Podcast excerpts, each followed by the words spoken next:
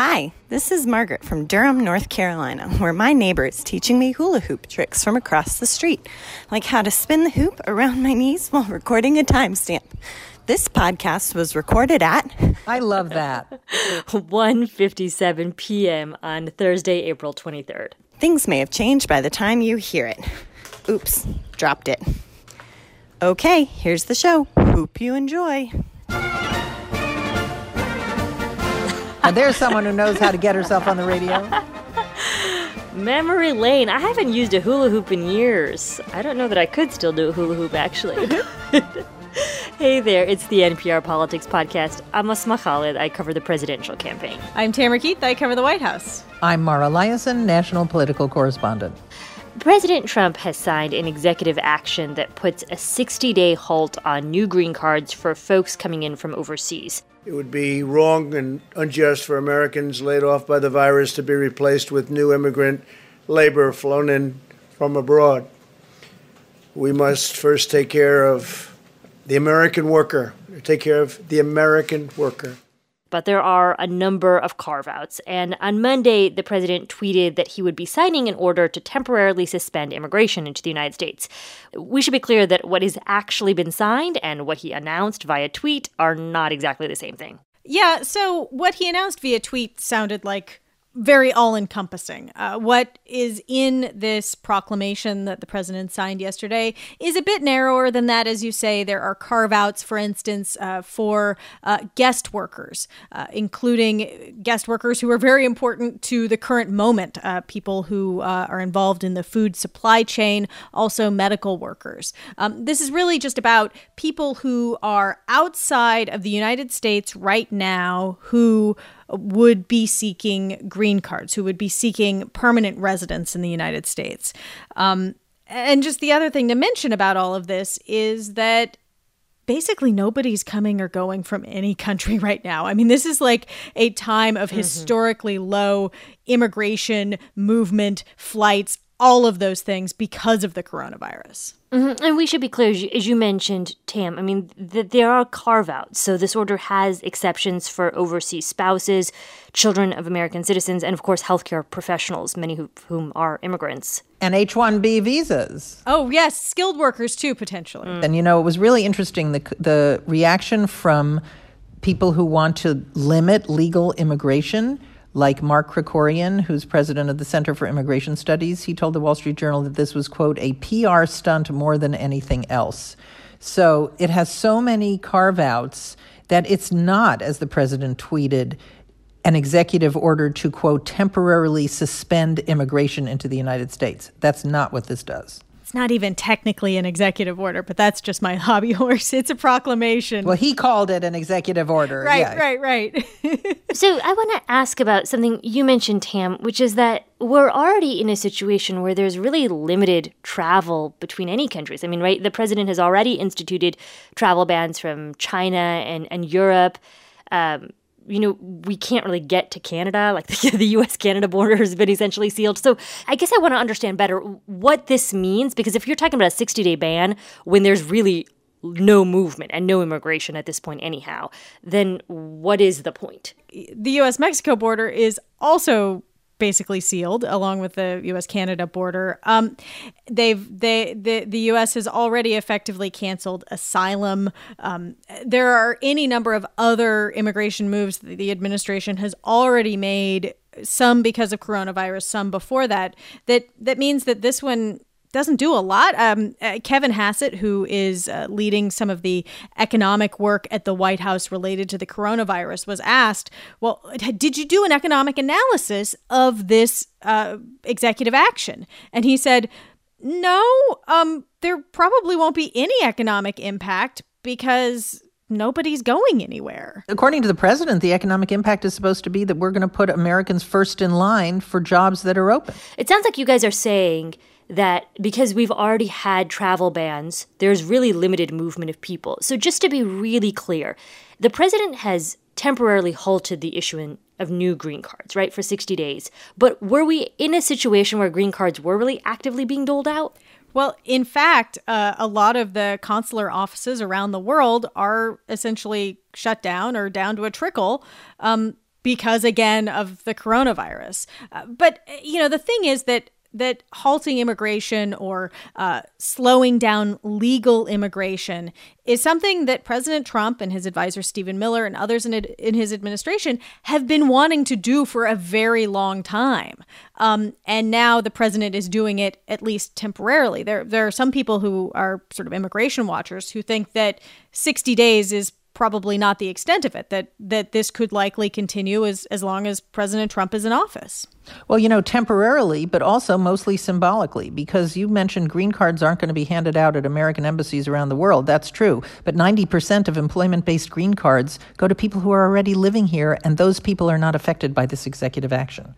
So it does very little, but it sends a big message. It sends a message about immigration, which is the president's go to issue and has been ever since he rode down the escalator at Trump Tower to announce his candidacy. And it tells Americans, I'm not going to let you, four in 10 of you have already lost jobs or wages, I'm not going to let you be replaced by an immigrant. That's the message. All right, we're going to take a quick break. And when we get back, we'll talk more about the president's messaging and how this new executive action ties in with his reelection efforts.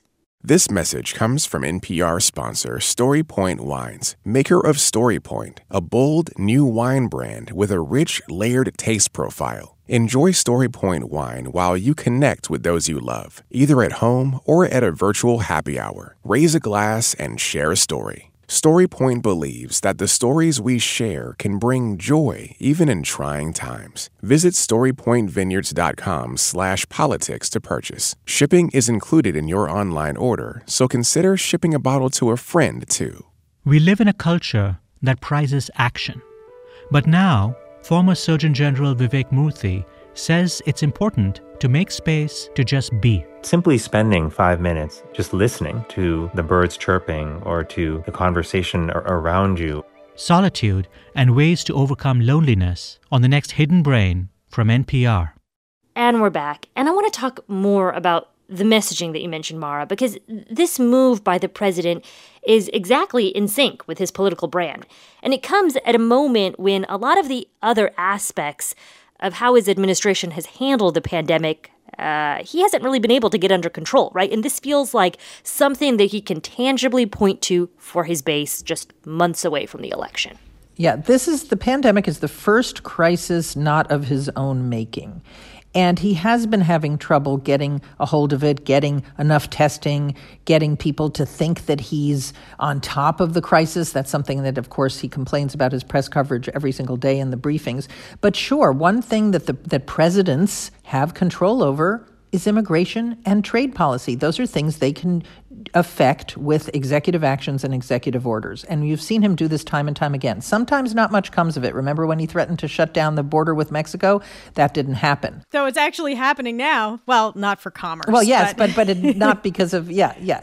But um so so this is something he can do. It can also one thing the president is always focused on is his base. He knows what they care about. They do care about immigration, and he wants to remind them that he cares about it too and that he is going to do everything he can to protect them against you know foreign workers coming in to take their jobs that's what he's warned about all along right now that's really not a problem as a matter of fact if you look at the frontline workers whether they are delivering food um, working in an ambulance or an emergency room there is a extremely high percentage of immigrant workers. Now, I'm not talking about people with green cards. Maybe they're already American citizens, but they are immigrants, and that's the face of the front line of this crisis. You know, Mara, this uh, makes me think of something else that happened in the briefing recently, which is the the head of the Army Corps of Engineers was in to talk about building field hospitals and other work that the administration had done to sort of bolster the response and, and help hospitals and, and cities that are overwhelmed. And President Trump was like, hey, while you're here, can you talk about how the wall is coming along? I, I haven't counted all the times that President Trump has brought up the wall along the US Mexico border, but he talks about it a lot in these coronavirus briefings, which gives you a hint at what these coronavirus briefings have become. Yes, they are about conveying important information about the fight against the coronavirus. Um, but the president has done the bulk of the talking, not not the scientists. And the president talks about a lot of things. In a way, these briefings have become the closest he can get to a rally. Yeah, and the other thing is that the main rationale for his reelection was supposed to be the booming economy. That obviously has disappeared. So what's he left with? He's left with China. You know, the fact that he he says he put this ban on travel from China.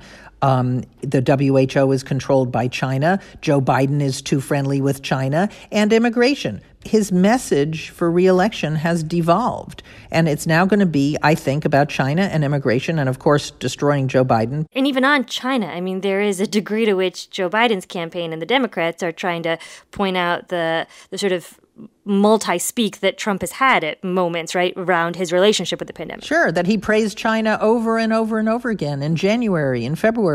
And and they have advertisements of this sort. So it feels like really what he's left with, President Trump, is just blaming immigrants. I mean, that's where he has been so familiar. He started his first presidential run that way, and it's a very familiar place for him. Yeah, I think it's the number one, two, and three issue for him. It's his bedrock issue, us versus them. And at the top of the list of thems, uh, before you get to Democratic governors and the fake news media, it's immigrants. I mean, there's no guarantee that he will get the opportunity to do this, but I think, you know, at least number four on the list is potentially saying, look at how much worse it could have been. Uh, look, nobody was ever denied a ventilator. In other countries, people were denied a ventilator. Um, and in theory, if, and this is a big theory, if this can get under control, if there are enough therapeutics, if the curve is bent enough and the economy is able to gradually restart, then the president can campaign on look at how far we've come already. We were down in the dumps and we are back again. We are going to make America great again, again. He's He's already saying that in, in every briefing. The problem is saying it could have been worse is a really hard argument to run on. Okay, well, that is it for today. We'll be back tomorrow with our weekly roundup. Until then, you can head to n.pr slash politics newsletter to subscribe to our newsletter. It's a roundup of our best online analysis. I'm Asma Khalid. I cover the presidential campaign.